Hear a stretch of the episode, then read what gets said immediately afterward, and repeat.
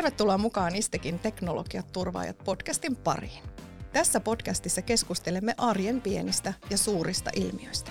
Tutkimme nykyhetkeä, kurkistamme tulevaisuuteen ja haastamme vallitsevia näkemyksiä. Ja nimensä mukaisesti jokaisessa jaksossa on mukana hyppysellinen teknologiaturvaaja.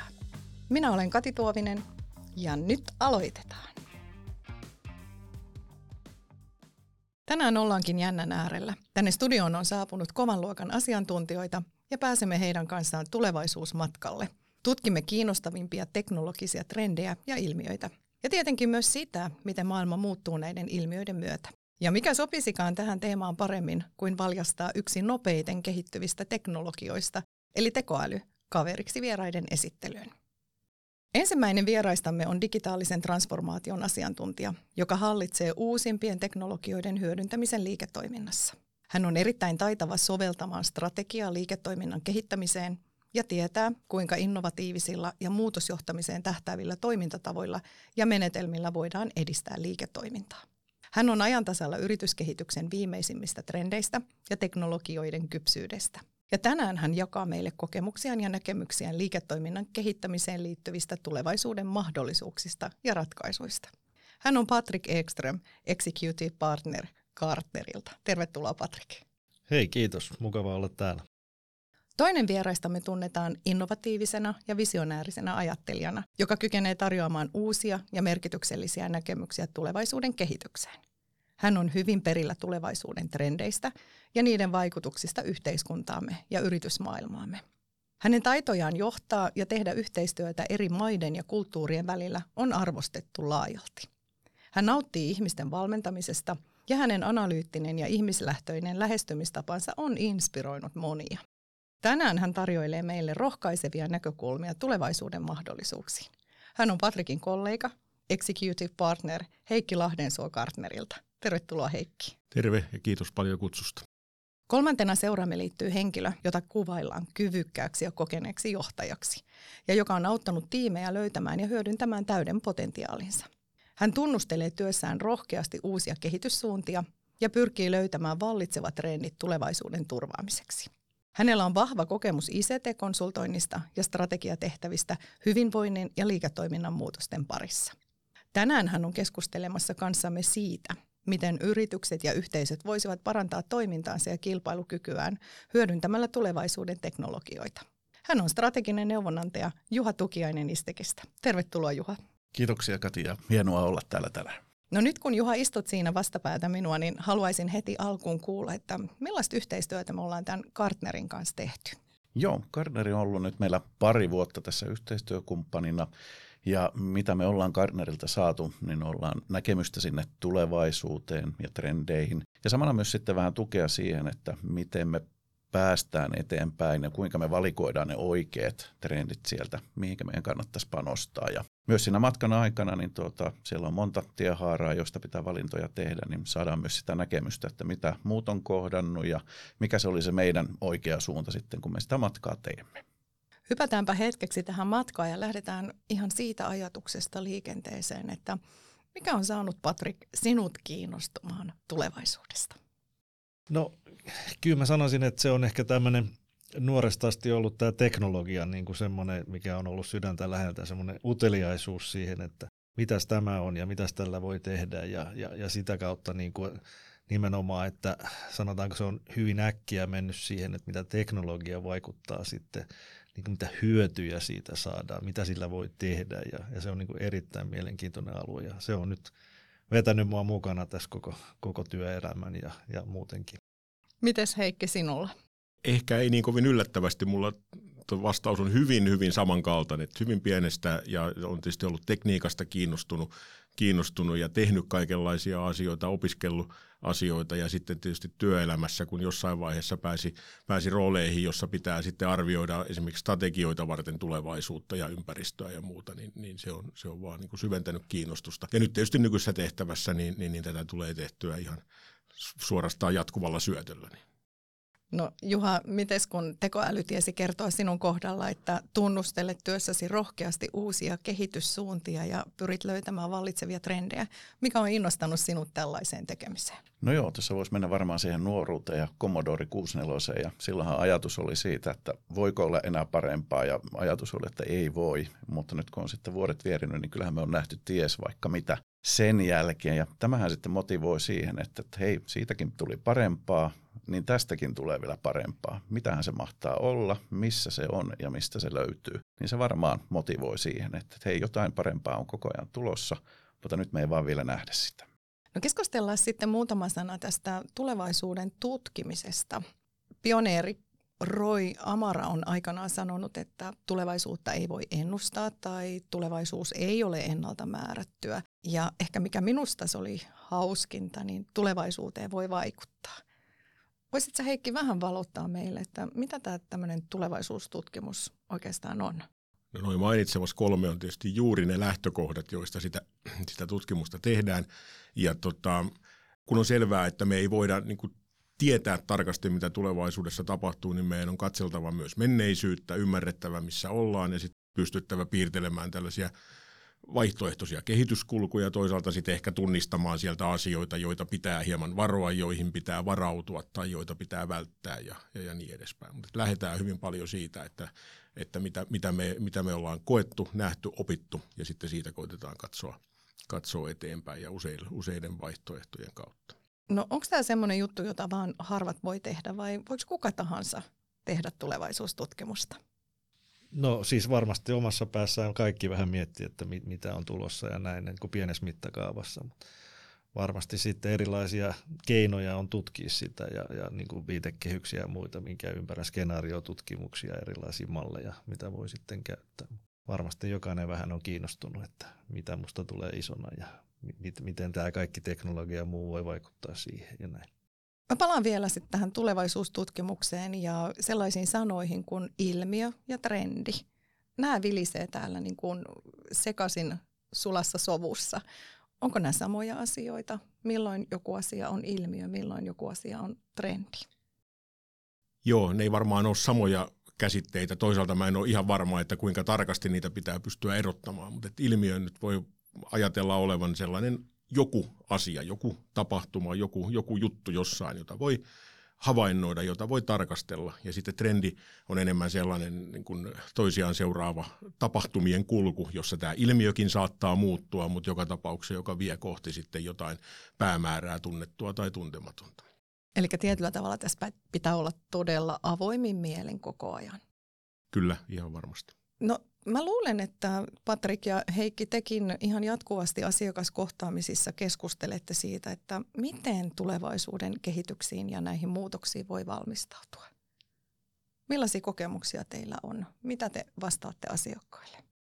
Joo, siis mehän aika paljon keskustellaan niin tietohallintojohdon kanssa joka päivästä töissä ja kyllähän se aika paljon on sitä, että miten niin kuin uudet teknologiat mitä, mitä se tarkoittaa kyseiselle asiakasyritykselle ja mitä, mi, milloin siitä tulee relevanttia esimerkiksi heille, mitä hyötyjä siitä voi saada. Eli varmaan aika monet teknologiat niitä niin kuin seurataan, mutta selkeästi asiakkailla on näkemys siitä, että tämä nyt ei vielä ole ajankohtainen, mutta haluavat tietysti niin kuin seurata sitä, että tuleeko ajankohtaiseksi, mitä muut tekee – onko se niin sanottu niin sokea kohta heille, että he ei ehkä sitten ole huomannut ja miettinyt sitä silloin, kun olisi jo pitänyt miettiä ja näin, että, että semmoinen niin kuin he, pitää heidät ajan tasalla siitä, että milloin se teknologia on niin kuin kypsyysvaiheessa ja, ja milloin se on, tulee heille sitten relevantiksi, ja, jolla, ja relevanttius on tarkoittaa sitä, että siitä on jotain liiketoimintahyötyä, ettei vaan tehdä niin teknologiaa teknologian takia. Tietysti kokeiluja pitää tehdä hyvin aikaisessa vaiheessa, mutta sitten täytyy saada jotain irti siitä jossain vaiheessa.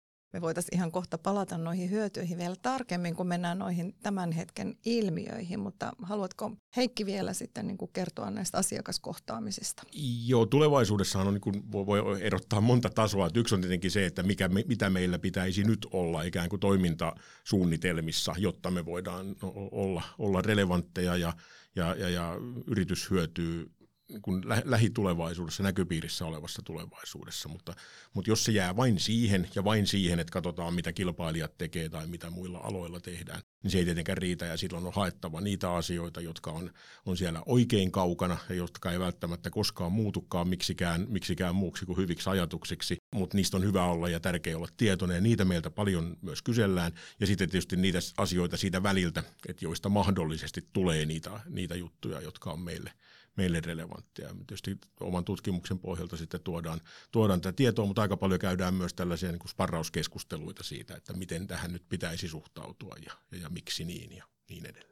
Ennen kuin hypätään niihin kuumiin ja merkittäviin toimintaympäristön tapahtumia tulevaisuuden ilmiöihin, niin Juha, sinulle vielä kysymys. Miten inhauskentässä meidän asiakkaiden kanssa on käyty keskusteluja? Onko siellä jo ruvettu kyselemään, miltä tämä tulevaisuus näyttää?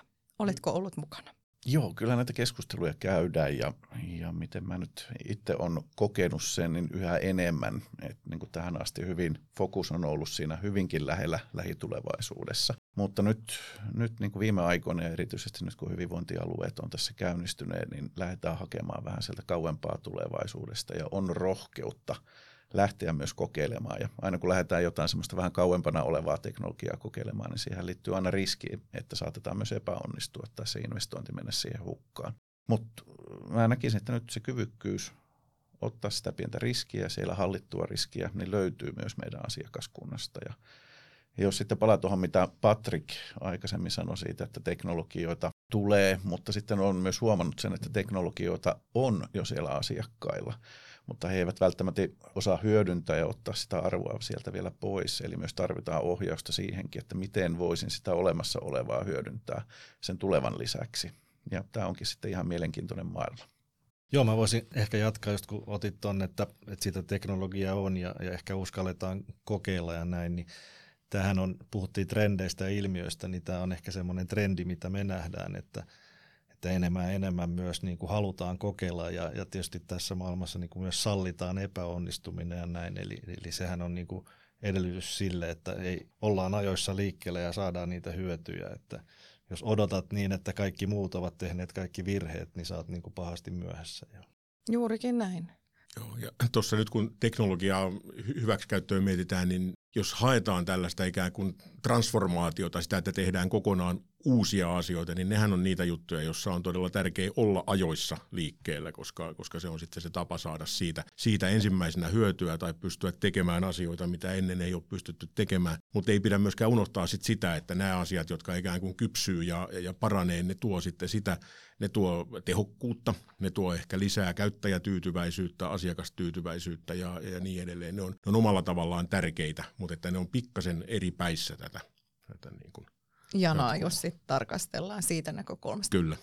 Jos tuosta voi vielä jatkaa sen verran, että, että ehkä muutama esimerkki tai ainakin yksi tästä, tästä niin kuin, että miten uutta teknologiaa lähdetään soveltamaan ja, ja esimerkiksi data, datapuolestahan paljon puhutaan, data johtamisesta ja näin ja, ja me nähdään aika paljon semmoisia asiakkaita, jotka on, on aika paljon dataa kerännyt ja nyt vähän niin kuin ihmetellä, että mitä sillä pitäisi tehdä ja ja meidän tehtävä sitten Heikin kanssa on aika paljon käydä sitä läpi, että, että jos vaikka ensin mietittäisiin, mitä hyötyjä sitä voisi saada esimerkiksi päätöksenteon tukemiseen, niin millaisia päätöksiä nyt sitten tehdään tässä meidän organisaatiossa ja muuta. Ja, ja niin lähdettäisiin sieltä hyötypuolelta läpi ja, ja, ja sitten sit voidaan niin keskittyä ehkä enemmän, no mitä dataa tähän niin päätökseen nyt sitten tarvitaan ja näin, että käännetään se vähän niin toistepäin, että lähdetään sieltä hyödyistä liikkeelle ihan tuon saman havainnut, että aika monessa paikassa tehdään asioita kuntoon sillä lailla, että, että on, on alustat kunnossa ja vaikka jos datasta puhutaan, niin data on kunnossa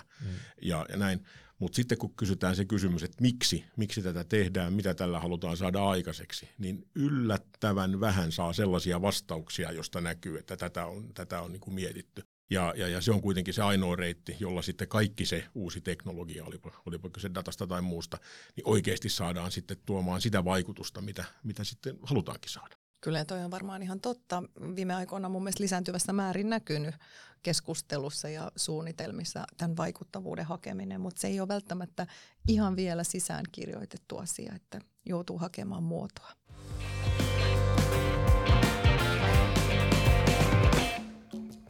Mennään tästä sitten pikkusen matkaa eteenpäin ja mä lupasin tuossa ensimmäisen jakson tiiserissä, että me keskustellaan teidän kanssa muun muassa demokratisoituvasta ITstä ja ihmiskeskeisestä automaatiosta ja mä veikkaan, että ne ei ole ihan kaikille niin kuin suoraan tuttuja termejä, niin lähdetään siitä, että mitä se on toi demokratisoituva IT?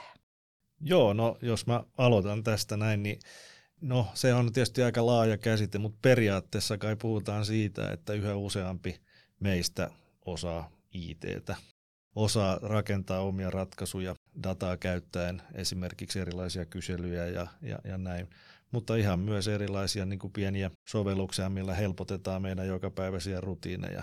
Puhutaan näistä low-code ohjelmointiratkaisuista ja muista, niin, niin tota, se tavallaan se, se niin kuin, sanotaanko teknologian käyttäminen hyödyksi itselleen tai vaikka omalle tiimilleen tai vähän isommallekin kokonaisuudelleen, niin, niin se ei ole enää sen IT-osaston omistamissa. Niin kuin, tavallaan, että he ei vaan omista sitä, vaan jokainen rupeaa tekemään ja ja se, se pointti kai on se, että aikaisemmin ehkä nähtiin, että IT pitää valvoa kaikkea ja muuta. Kyllä varmasti jonkunlaista kontrollia tarvitaan jatkossakin, mutta, mutta tuota, niin, ei kukaan niin kuin ehkä uuden sukupolven työntekijä mieti, että pitääkö mun nyt pyytää jostain lupaa, että saan tehdä mm. tämmöisen kyselyn. Vaan se vaan tehdään, koska minä osaan ja se auttaa mun työtä joka päivä. Joo, sen lisäksi, että tietysti teknologia mahdollistaa ja, ja, ja ihmiset oppii ja, ja niin edespäin, niin tämä sisältää myös ihan valtavan kulttuurimuutoksen, jos sitä katsoo niin kuin organisaation sisältä. Ja, ja just toi, mitä, mitä, mitä mainitsit, että, että IT on pitänyt pystyä valvomaan kaikkea ja muuta, ja kaikkea sitä, mikä on sen ulkopuolella, niin sitä on sitten tavattu kutsua esimerkiksi varjo it ja, ja edelleen vielä näkee tota, tavoitteita jossakin, että nyt tämä varjo IT täytyy, täytyy saada pois niin kuin näkyviltä. Ja, ja, ja siellä varmasti on sellaista, joka, joka täytyy saada pois, joka, joka ikään kuin vahingoittaa sitä, sitä tekemistä, mutta sitten, sitten toisaalta juuri tämä, mitä, mistä tota Patrick puhui, niin, niin, niin sen edistäminen edellyttää sitä, että myös sitten se, se niin kuin ITn rooli muuttuu, eli sen sijaan, että siellä tehdään valmiita ratkaisuja, niin siellä ehkä voidaan tehdä tulevaisuudessa tällaisia rakennuspalikoita, joista sitten ne ne tota, demokratisoituvan ITn käyttäjät voi rakentaa niitä omia ratkaisuja. Eli ihan järkeviä asioita löytyy sieltä termin takaa. Kyllä. Sulla heräsi joku ajatus, Juha? Joo, tästä keskustelussa nousee ihan tässä hiljattain käydyt keskustelut toiminnan ihmisten kanssa ja he näkee, että kun te IT-ihmiset ette ymmärrä, mitä he yrittää sanoa, niin mä näen tämän semmoisena kehityksenä, joka mahdollistaa sen, että ne toiminnan ihmiset pystyy aidosti ja oikeasti vaikuttamaan niihin omiin palveluihin. Toki siinä tarvitaan niitä ICT-puolen asiantuntijoita, mutta se pääsee lähemmäksi toimintaa ja tavallaan me saadaan se kuilu kapenemaan siinä sitten niiden ihmisten välillä, jotka oikeasti sitä työtä tekee ja mä jopa innolla odotan tätä kehitystä, että se menee, menee siihen suuntaan, että ne varsinaiset käyttäjät sitten on oikeasti ohjaksissa ja määrää ja vaatii, minkälaiseksi se palvelu sitten lopulta muodostuu. Kyllä, ja mä huomasin itse tuossa juuri viikolla, että oli tullut ohjevideoita tuonne YouTubeen, missä ihan neuvottiin, että miten sä teet esimerkiksi tekoälyn avulla hyvin simppelillä tavalla itse somejulkaisuja, ja sä pystyt sinne luomaan kuvia ja grafiikkaa ja muuta, että tämä tavallaan käyttämisen vaikeus on nyt madaltunut tässä selvästi ja se on enempi meidän kaikkien saatavilla. No se toinen termi, minkä kerkesin tuossa jo mainita, oli tämä ihmiskeskeinen automaatio. Haluatko Heikki vähän avata meille, mitä ihmettä tämä on?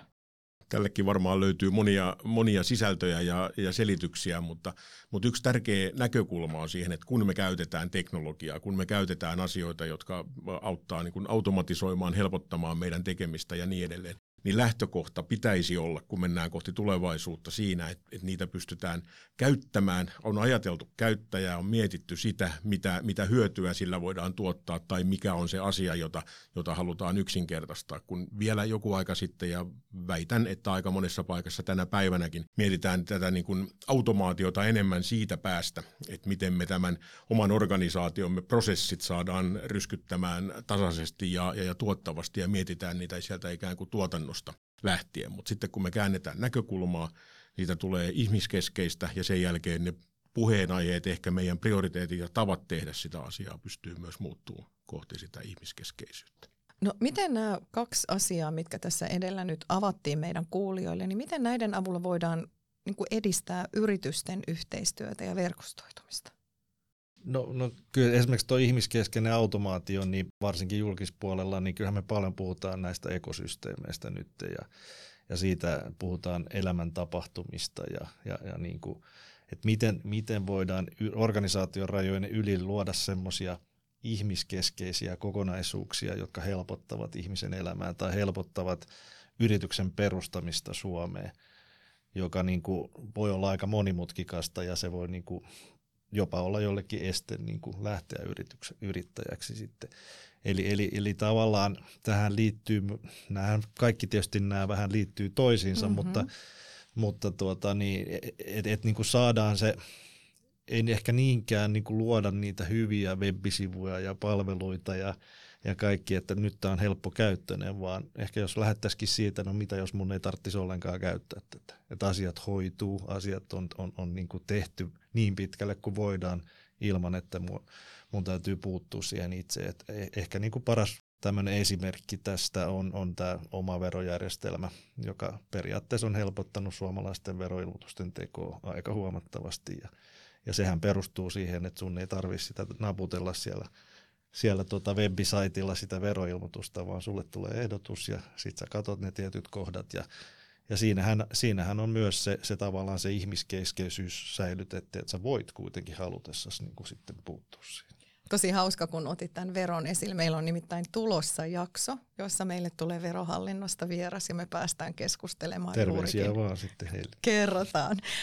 Juha, ole hyvä. Joo, tuohon voisi mitä Patrik kertoi verosta, niin mä näkisin, että siinä on myös se kehityskulku, mitä me tarvitaan tällä terveydenhuollossa, että sun ei tarvitse olla se aktiivinen taho, joka vaatii, soittaa, tavallaan on niin se toimija, jonka pitää huolehtia ja orkestroida, vaan se pitäisi olla enemmänkin siihen suuntaan, että kun sä ilmineerat, että nyt kaikki ei ole kunnossa, niin sen jälkeen se järjestelmä lähtee pitämään huolen siitä, että sä pääset kuntoon, mitä ikinä se polku siellä onkaan. Ja ehkä siinä oma verossa on jo vähän sitä, että sieltä tulee sitä ehdotusta ja saa tarkastaa, että pitääkö tämä paikkansa ja sitten homma lähtee rullaamaan sen mukaan. Ja tästä ehkä saatettaisiin saada poimittua jotain, jotain sitten myös tänne terveydenhuollon puolellekin poimin tästä myös sit ajatuksen tästä, kun me puhutaan aina kilpailukyvystä ja sit erityisesti siitä kilpailuedusta, että kyllähän tässä on nyt siemen siihen, millä yritykset tulevaisuudessa määrittelee sen oman paikkansa sitten tässä järjestyksessä.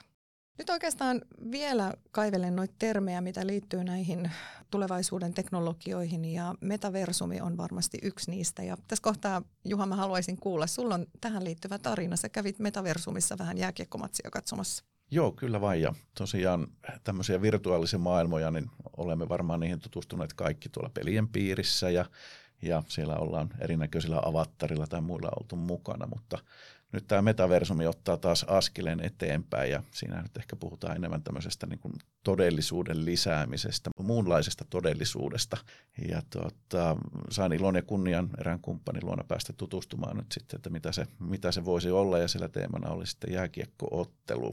Ja kaikkihan me on totuttu kattelemaan jääkiekkopeliä joskus vähän paremmilta paikoilta ja yleisemmän vähän huonommilta paikoilta ja sieltä sitten näet yhdestä kulmasta, yhdestä perspektiivistä sen pelin kulun, mutta nyt kun mentiin sitten tänne metaversumimaailmaan, niin sinä päätätkin, että mistä sinä itse sitä peliä katsot ja sinä voitkin olla siellä pelaajien seassa seuraamassa, seuraamassa tätä peliä ja se oli aika häkellyttävä kokemus. Ja mitä nyt voidaan miettiä sitten, että kuinka sitä hyödynnettäisiin vaikka meidän terveydenhuollossa, niin se voisi olla vaikka joku etävastaanotto, jossa yhdessä istumme pöydän ääressä lääkärin kanssa ja siinä on sitten minusta otettu digitaalinen kaksonen, siellä näkyy minun maksat, munuaiset, keuhkot, sydämet ja siinäpä me sitten yhdessä lääkärin kanssa tuumaillaan, että mitä tuolle tukkeutuneelle suonelle nyt sitten kannattaisi tehdä. Että jos laitetaan lääkettä, niin muutos on tällainen ja jos näytämme veistä, niin muutos on tuollainen, että kuinka edetään. Mahdollisuuksia on lukematon määrä.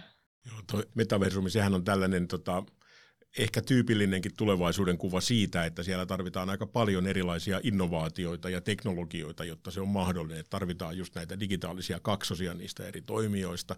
Sitten tietysti tarvitaan se teknologia, joka tekee sen, miltä se kaikki näyttää, ja sitten vielä näin isommassa kuvassa ajateltuna niin jonkunlainen teknologia sillekin, että miten voi hallita sitten itsestään jaettavia tietoja ja sitä omaa yksityisyyttä ja, ja, ja tätä, tätä kuvaa. Ja, ja sehän on asia, joka tässä varmasti tulee niin kuin kehittymään ja nämä kaikkiin tulee kehittymään. Mutta sitten tota, kun miettii matkaa sinne, niin aika paljon vielä tänä päivänä on sellaista juttua, joka vähän kärjistää, niin sanoo, että läppärillä ja kameralla pystyy tekemään niin kuin aika paljon niitä asioita, mitä sitten jonain päivänä tullaan tällaisessa metaversumityyppisessä ympäristössä tekemään. Ja siinä mielessä niin paljon siitä on mahdollista jo tänä päivänä.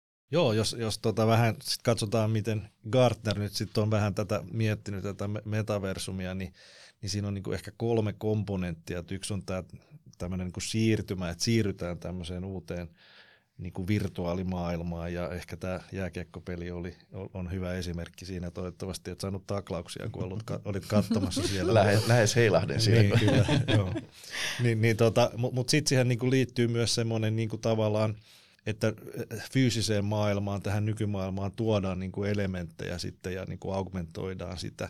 Ja ehkä se kolmas sitten on enemmän tämmöinen niin kuin uuden tyyppisiä transaktioita. Ehkä käytetään kryptovaluuttoja ja asiat toimii automaattisesti, on siruja ja muita. Et, et niin kuin Garten ehkä näkee näiden kaikkien sitten tämmöisen niin kuin yhteistoiminnan ehkä siinä tulevaisuuden visiona ja siinä, niin kuin, siinä oikeassa meta, että se on sitä oikeata metaversumia sitten ja ja niin kuin Heikki tuossa mainitsi, niin tässä tapahtuu paljon ehkä myös tämmöisiä ihan perusasia, esimerkiksi protokolleja tänään mietitään, miten eri niin kuin kokonaisuudet liittyy toisiinsa ja, ja tekee tätä yhteistyötä sitten, että jos, jos sä oot nukkunut jossain tämmöisellä pedillä, jossa on, on, on tunnistimet ja saat sieltä sun terveysdatat kaikki, niin niin miten sitten illalla se blenderi tekee sulle semmoisen smoothien, joka, joka tietysti vastaa siihen, että mi, mitä sä tarvit just sinä iltana ja näin. Että kaikkia tämmöistä nyt niin mietitään. Se tarkoittaa, että siellä pitää niitä protokolleja ja apia ja, ja muita niin kuin sääntöjä nyt rakentaa. Kyllä tämä geenipohjaan tai sitten johonkin tämmöisiin arvojen mittaamiseen perustuva niin kuin tarjonta, niin siitä puhutaan mun mielestä nyt paljon. Ja en tiedä, en ehkä itse edes kaikkia pysty keksimään, että mitä sieltä voisi tulevaisuutta odottaa.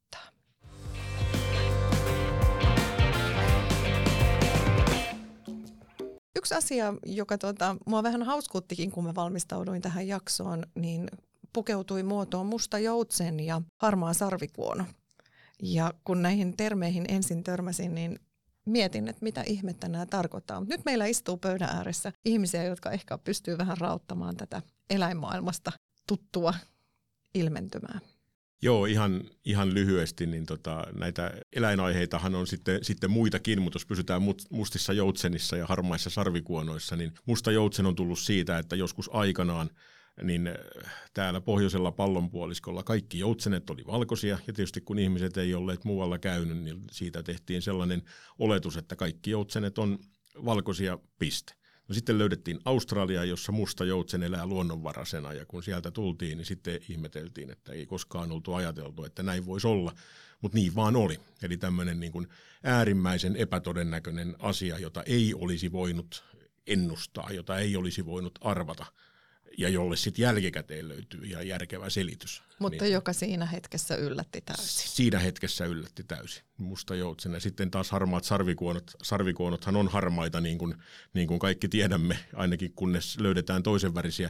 Niin, niin siinä on kysymys sitten siitä, että, että sarvikuonot edustaa tällaista riskiä, vaaraa tai jotain muuta mullistusta, joka on sinänsä meillä näkyvissä ja tunnistettuna, mutta johon ei ehkä olla varauduttu tarpeeksi ja joka pääsee sitten yllättämään. Vaikka nyt sitten tällaiset viruspandemiat ja sen, sen tyyppiset asiat eivät varsinaisesti ole yllätyksiä, vaikka sitten tapahtuessaan tietysti se, että mitä tapahtuu ja miten, niin se, se sinänsä yllättää. Tämä täysin, eli ihan ei ole pystytty varautumaan riittävästi. Kyllä. No millaisia mustia joutsenia tai vaikka harmaita sarvikuonoja te olette tunnistaneet oman tulevaisuustyönne yhteydessä? No jos mä aloitan tuosta harmasta puolesta, niin, niin tota, kun mä mietin sitä, niin, niin, niin kyllä mun mielestä niin kuin ehkä semmoinen ollaan siirrytty niin kuin etätyöhön nyt ja, ja puhutaan hybridimaailmasta, ehkä metaversumi tuo uusia kollaborointiratkaisuja, mutta sitten kuitenkin me nähdään, että aika paljon niin kuin ihmiset kotona rupeaa väsymään siihen ja niin kuin tavallaan se ei olekaan ehkä ihan semmoinen niin optimaalinen työntekijäkokemus olla niin kuin aika paljon kotona ja vähän niin kuin itsekseen ja, ja näin, niin, niin se voi olla semmoinen, joka, joka tavallaan niin kuin – tuo sitä tuottavuuden niin kuin laskua sitten siihen, että miten, miten tehokkaasti sä teet työtä. Ja mun mielestä tämä on vähän semmoinen, joka tavallaan on niin kuin olemassa, mutta ollaanko me niin kuin mietitty sitä tarpeeksi. Ja vähän laajemmin ajateltuna, niin oikeastaan mikä tahansa teknologia aina, sillä on tietysti se asia, jonka se ratkaisee ja se hyöty, jonka se sitten tuottaa näin niin kuin parhaiten, aina silloin kun asiat menee parhain päin, mutta, mutta että jokaiseen niistä liittyy aina jotain sellaisia, ju, ju, juuri vaikka nyt sitten näitä, että, että tota, sosiaalinen elämä muuttuu tai tulee joku muu sellainen seuraus, joka on sinänsä niin kuin ymmärretty, mutta joka on helppo siinä kohtaa tavallaan aliarvioida ja se mm. tulee sitten mahdollisesti myöhemmin. Jos me jatketaan vielä hetken aikaa tästä niin kuin inhimillisestä näkökulmasta, niin monta kertaahan se on meillä kaikilla niin, että asia, jota me ei tunneta tai tiedetä, niin enemmän tai vähemmän pelottaa. Onko teknologia, onko tulevaisuuden teknologia pelottava asia? Millaisia keskusteluja te olette käyneet teknologiaan liittyvien pelkojen näkökulmasta? Ei siinä ainakaan missään tapauksessa pitäisi olla pelottavaa. Tietenkään niin kuin, silloin ei voi ajatella niin, että me vaan tässä ollaan ikään kuin penkkiurheilijoina seuraamassa, että mitä, mitä tapahtuu, eikä pyritä siihen vaikuttamaan. Mutta jos me nyt tätä tulevaisuutta pyritään arvioimaan, niin, niin, niin silloin me tietysti mahdollisimman hyvin yritetään arvioida niitä, niitä tapahtumakulkuja ja sitä kautta ehkä sitten hallitsemaan niitä teknologiaan liittyviä riskejä ja, ja, ja pelkoja. Ja sitten tietysti aina kun otetaan jotain uutta käyttöön, niin siinä on kysymys isosta, isosta kulttuurimuutoksesta, ja se on ehkä yksi sellainen puheenaihe, joka meidän asiakastapaamisissa tulee uudelleen ja uudelleen vastaan. Olipa se sitten joku isompi teknologia tai pienempi, pienempi muutos, niin silloin me kosketetaan siihen, että miten ihmisten pitäisi käyttäytyä, miten heidän pitäisi asioista ajatella. Siellä saattaa ennakkoluulot mennä pikkasen uusiksi tai, tai tuhoutua ja, ja niin edelleen. Ja niiden muuttaminen ei ole nopeaa, ja sitten itse asiassa niiden muuttaminen ei myöskään tapahdu sillä, että antaa ajan kulua, vaan sitä pitää aika aktiivisesti johtaa ja tämän, tämän, tämän tyyppisiä keskusteluita mm. käydään. No jos ei kuitenkaan mennä sitten niin kuin näihin sotateknologiaan ja muihin, jotka tietysti sinänsä varmaan pelottaa kaikki, jos, ja, ja sen takia sitten kansainvälistä oikeutta ja yhteistyösopimuksia ja muitakin tehdään, jotta, jotta ne on jonkunlaisessa kontrollissa, mutta, mutta kyllähän ehkä jos mitä, mistä enemmän niin kuin puhutaan, on chat GPT ja on niin kuin tämä tekoäly, maailma ja, ja, ja se, että niin tämä henkilötietojen ja, ja oman niin kuin yksityissuojan ja muun niin kuin asioita, niin kyllähän ne välillä on vähän, että, että kyllä muakin, kun on, on Google Android-auto nykyään, niin kun mainitsee kaksi sanaa, niin se kysyy, että no niin, mitäs haluat, niin tietysti vähän niin kuin silleen miettii, että mitäs kaikkea muuta sit siellä niin kuin kuunnellaan ja, ja, ja näin, että kyllähän siellä vähän semmoista niin kuin vähän semmoinen kriippiolo että missä tässä maailmassa nyt eletään. Tämähän on varmaan ilmiö, johon me ollaan kaikki törmätty. Mulla monta kertaa puhelin vieressä herää kesken kokouksen ja kysyy jotain, hmm. mitä on edellä kuullut tai ollut kuulevinaan. Mutta Juha. Joo, varmaan tuossa, että mistä ne pelot sitten syntyy, niin mä vähän veikkaan, että siellä taustalla on pettymykset. Eli on tullut jotain pettymyksiä, mitä, mikä sitten on aiheuttanut stressiä, turhautumista, ikäviä tuntemuksia siellä ja erityisesti nyt täällä ICT-sektorissa, niin veikkaanpa, että jokainen on kokenut, kokenut noin niin kuin tämmöisen tilanteen siellä ja erityisesti jos et ole alan ihminen, joka pystyy sitten vaikuttamaan siihen tilanteeseen tai purkamaan sitä tilannetta, niin sehän on kovinkin stressaavaa siinä kohtaa. Mutta tuota, sitten jos rupeaa miettimään, että uusi teknologia niin, tai joku uusi asia, niin pelottaako se meitä aina? Harvaa pelottaa se, että jos olen ostanut uuden auton ja se on tulossa, niin siinä on jopa innostus mukana. Samoin myös uusi asunto. Harva pelkää rakennusvirheitä siinä kohtaa, vaikka niitä on todennetusti maailmalta tulee aina rakennusvirheitä, mutta me odotetaan sitä uutta. Niin ehkä haastasin nyt sitten täällä niin kuin ICTnkin parissa työskenteleviä, että miten me käännetään se pelko enemmänkin siihen odotusarvoksi että kun tulee jotain uutta teknologiaa, niin hei se varmasti parantaa minun arkea, helpottaa minun arkea samalla tavalla kuin se uusi auto tai se uusi koti, jota me odotamme. Nyt tuli hyvä kysymys, miten Heikki ja Patrik no, siis, siis, siis tämähän on niin kuin, esimerkiksi äly, tekoälypuolella on juuri se, se asia, että on, on paljon niin, kuin, niin sanottuja dilemmoja. Että niin kuin tavallaan niin kuin, mä oon tosi iloinen, että siellä on Google Android ja sillä on niin kuin paljon hyötyä. Mä pystyn navigaattorit ja muut niin kuin, ääniohjauksella saamaan aikaiseksi. Ja totta kai se tuo turvallisuutta ja muuta, että selkeästi niin kuin hyötyy, mutta sitten siinä on aina se toinen puoli ja, ja missä se raja menee. Niin kuin, ja, ja ne on nä, vähän näitä dilemmoja, mitä tä, tässä, tänä päivänä joutuu sitten niin kuin ratkomaan ja, ja, ja näin, että tota, miten pitkälle voidaan mennä ja, et, ennen kuin siitä tulee niin kuin liikaa. Ja nyt tulevaisuudessa sellaiset asiat, jotka tänään vielä tuntuu niin kuin tavallaan mahdottomilta tai on niitä pelottavia, vaikka se, että missä kaikkialla minun tietoni on ja mitä, mitä kaikkea se, se tota noin, niin Google kuuntelee ja, ja pistää muistiin, niin ainakin tiettyyn mittaan asti niistä varmasti joudutaan niin kuin ikään kuin luopumaan hyväksymään se. Ja silloin, silloin tietysti siihen niin kuin no, pitää, pitää sopeutua ja pitää toisaalta niin kuin pystyä sitten elämään siinä uudessa tilanteessa muutenkin, Mut, mutta, mutta sen lisäksi tietysti myös teknologinen kehitys tuo siihen sellaisia apuja, että, että pystytään paremmin ja, ja, ja ehkä niin kuin sopeutuvammin hallitsemaan, mitä tietoja meistä, meistä minnekin leviää, pystytään myös tietoturvasta ja muusta pitämään huolta, mutta, mutta uskon, että se teknologian kehitys ei ratkaise kaikkea, mutta maailma muutaman vuoden päästä myös tässä suhteessa niin on varmasti kovinkin erinäköinen. Joo, ja täytyy myöntää, kun mainitsit tuosta Google-autosta, että tuota, kyllä minuakin teknologia pelotti, kun auto kysyi moottoriteillä 120 vauhdissa, että puutataanko järjestelmä, paina OK. niin ajoin tien sivuun ennen kuin painoin OK. Joo, se, se voi hetken käydä kylmä fiilis tuon Kyllä. kysymyksen kuullessa. Joo, ja, ja tuosta itse asiassa meidän nyt ihan viimeisintä niin tulevaisuuden tutkimusta liittyy ehkä just tuohon, että että niin kuin autothan myös, no kaikki tiedät, että niitä voi päivittää nyt niin kuin over the air, eli, eli tota, automaattisesti ja näin, mutta siellähän myös niin kuin laitteisto enemmän, on enemmän rupeaa olemaan niin kuin softalla määriteltyä, eli konfiguroitavaa ja näin, ja mikä tietysti avaa sitten ihan erilaisen niin kuin platformin myös hakkereille ja muille, ja, ja niin kuin auto, autoalan niin kuin turvallisuudesta puhutaan, ja kyberturvallisuudesta puhutaan tosi paljon tänä päivänä. Joo, ja sitten ilmiö näkyy olevan se, että kun jotain sattuu, vaikka se olisi niin kuin promillen murtoosa, mm. niin se pääsee näkyvästi mediaan. Ja se on tietysti omiaan aina herättämään näitä kysymyksiä ja huolia näiden kehittyvien teknologioiden osalta. Me pikkuhiljaa lähestytään meidän jakson loppua, mutta täältä löytyy vielä yksi semmoinen termi, joka ehkä ei ole kaikille meidän kuulijoille tuttu. Ja se on ubiikki-yhteiskunta. Ei uniikki, vaan ubiikki. Mitä se Heikki tämmöinen ubiikki-yhteiskunta tarkoittaa? Aloitan varmaan taas perinteisellä tavalla, että silläkin on monia, monia merkityksiä ja se, se niin kuin ilmenee eri aikana eri tavalla. Itse muistan tähän termiin ekan kerran törmänneeni joskus 90-luvun alkupuolella vai 80-luvun lopussa ja silloinkin, ihan niin kuin nytkin ajateltiin, että silloin se tietotekniikka ja teknologia on läsnä niin kuin kaikkialla, kaikkialla meidän elämässä, meidän käytettävissä ja, ja niin edelleen. Ja silloin se ehkä ilmeni vaikkapa siinä, että joku näki, näki sellaista unta, että matkapuhelimella pystyy tekemään muutakin kuin soittamaan ja olemaan yhteydessä erilaisiin suuntiin ja, ja, ja niin edelleen. No sehän on totta tänä päivänä ja, ja me nähdään, että se ubiikkius ehkä sitten ei enää, enää ole sitä, vaan se on sitten sitä, että, että siitä tietotekniikasta ja muusta tekniikasta tulee osa tätä meidän ikään kuin, niin kuin normaalia, normaalia oloa myös niin, että, että ne on meidän vaatteissa, ne on meidän nahan alla, ne on meidän, meidän tota, ajatuksissa tai missä sitten milloinkin, kun, kun mennään, mennään eteenpäin. Eli varmaan voisi sanoa, että se on vähän sitä, että teknologinen varustelu on häivytetty näkymättömiin, mutta se on kuin ilmaa, jota me hengitämme. Vähintäänkin se on niin kuin menossa kohti sitä, mutta tietysti keinot koko ajan yes.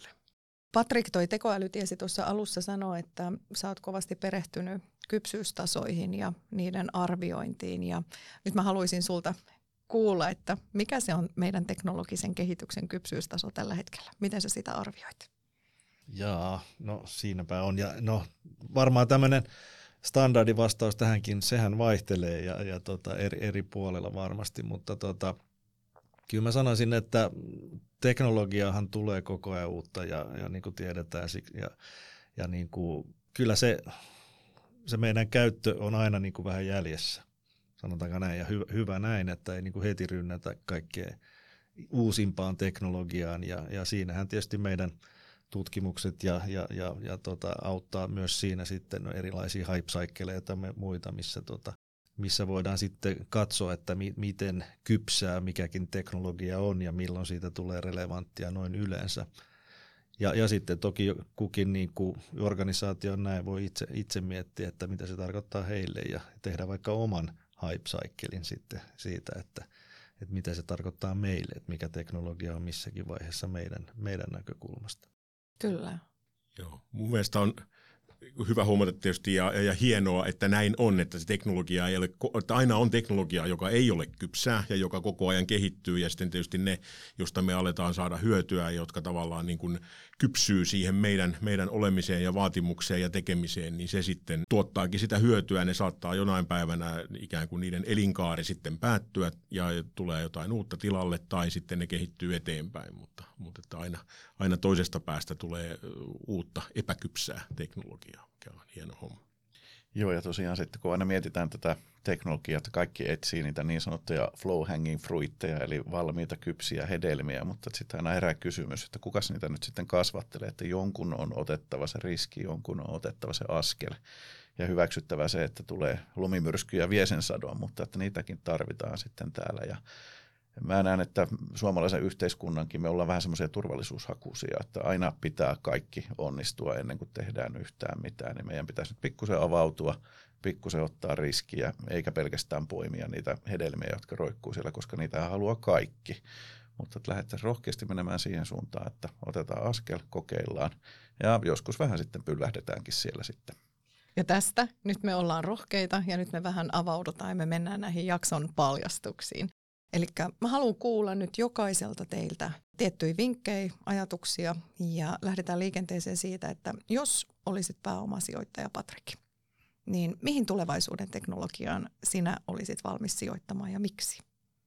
No kyllä mä sanoisin, että mä oon itse kyllä ihastunut näihin pilvipalveluihin ja mitä, mitä niillä voi tehdä ja, ja vähän jopa harmittaa se, se keskustelu, että et niin voiko niitä käyttää ja, ja, ja, ja näin edelleen. Totta kai kaikki niin yksityissuojat muut pitää niin kuin huomioida siinä, mutta, mutta se kehitys ja se innovaatio, mitä siellä tapahtuu, niin se on kyllä aika huikeeta ja kyllä mä ehkä siihen vielä rahani laittasin. Mä tota, ehkä osittain omasta niin kun, taustasta johtuen ja siitä, että jo 80-luvulla joskus olen, olen ensimmäistä kertaa törmännyt satelliittitietoliikenteeseen, niin, niin, niin katson tuonne avaruuteen. Enkä nyt pelkästään sillä lailla, että sinne tulee uusia, uusia kommunikointijärjestelmiä ja muita, nekin on tietenkin hienoja, mutta että avaruudessahan on tietysti sitten myös luonnonvaroja, siellä on monta muuta asiaa, joka ei ole mahdollista täällä maan päällä. Tiedostan toki, että siihen sisältyy paljon vastaamattomia kysymyksiä ja ongelmia ja muuta, mutta se on, se on ehkä Voisiko tässä todeta, että aika korkealentoisia kavereita olette, kun molemmat on siellä jossakin up-level maailmoissa, toinen satelliiteissa ja toinen pilvessä? Niin mä oon vähän maatalammalla lennolla kuin, kuin Heikki. Tervetuloa avaruuteen. Siellä, siellä pitää varmaan sovitella juuri, että kaikille riittää kaistaa liikkua. Mites Juha sinä, mikä on sinun suosikki tulevaisuuden teknologiaksi ja miten sä näet, että miten se voisi muuttaa maailmaa? No mihin mä investoisin, niin olisi aika. Sitä meillä kaikilla on rajallisesti Hyvä. ja mä investoisin sen maksimoimiseen ja erityisesti niiden hyvien päivien maksimoimiseen. Eli tavallaan sen oman hyvinvoinnin seuraamiseen, sen parantamiseen. Eli voisiko sanoa tämmöinen terveyden teknologia, eli oli se lääketieteellistä, oli se sitten ICTtä, mitä tahansa, mutta mä toivoisin, että sen kautta mä saan tietoa itselleni, että mitä valintoja arjessa tekemällä minä maksimoisin sen ajan ja erityisesti ne hyvät päivät. Kyllä, sen elämänlaadun. Kyllä. Piste. Se oli hienosti sanottu. Nyt ollaankin kahlattu sitten tämä tulevaisuuden teknologiat jakso päätökseen ja on aika kiittää meidän innostavia vieraita. Minulle tämä oli mieltä avartava kokemus ja toivon, että sinäkin kuuntelijana sait tästä rohkaisua omaan tulevaisuustyöhösi. Lämmin kiitos Patrik, Heikki ja Juha. Ihan mahtava duuni teillä. Kiitos. Kiitoksia. Kiitoksia. Oli mukava olla täällä tänään. Kyllä. Ja seuraavassa jaksossa meidän aiheena onkin sitten asiakaslähtöinen liiketoiminta. Studioon saapuu jälleen huippuvieraita ja keskustelemme asiakaskokemuksen ja menestyksen välisestä suhteesta ja siitä, mitä keinoja teknologia tarjoaa asiakaskokemuksen parantamiseen. Lisäksi kuulemme, mitä on häiriökysyntä. Kiitos kun kuuntelit. Tule taas mukaan inspiroitua.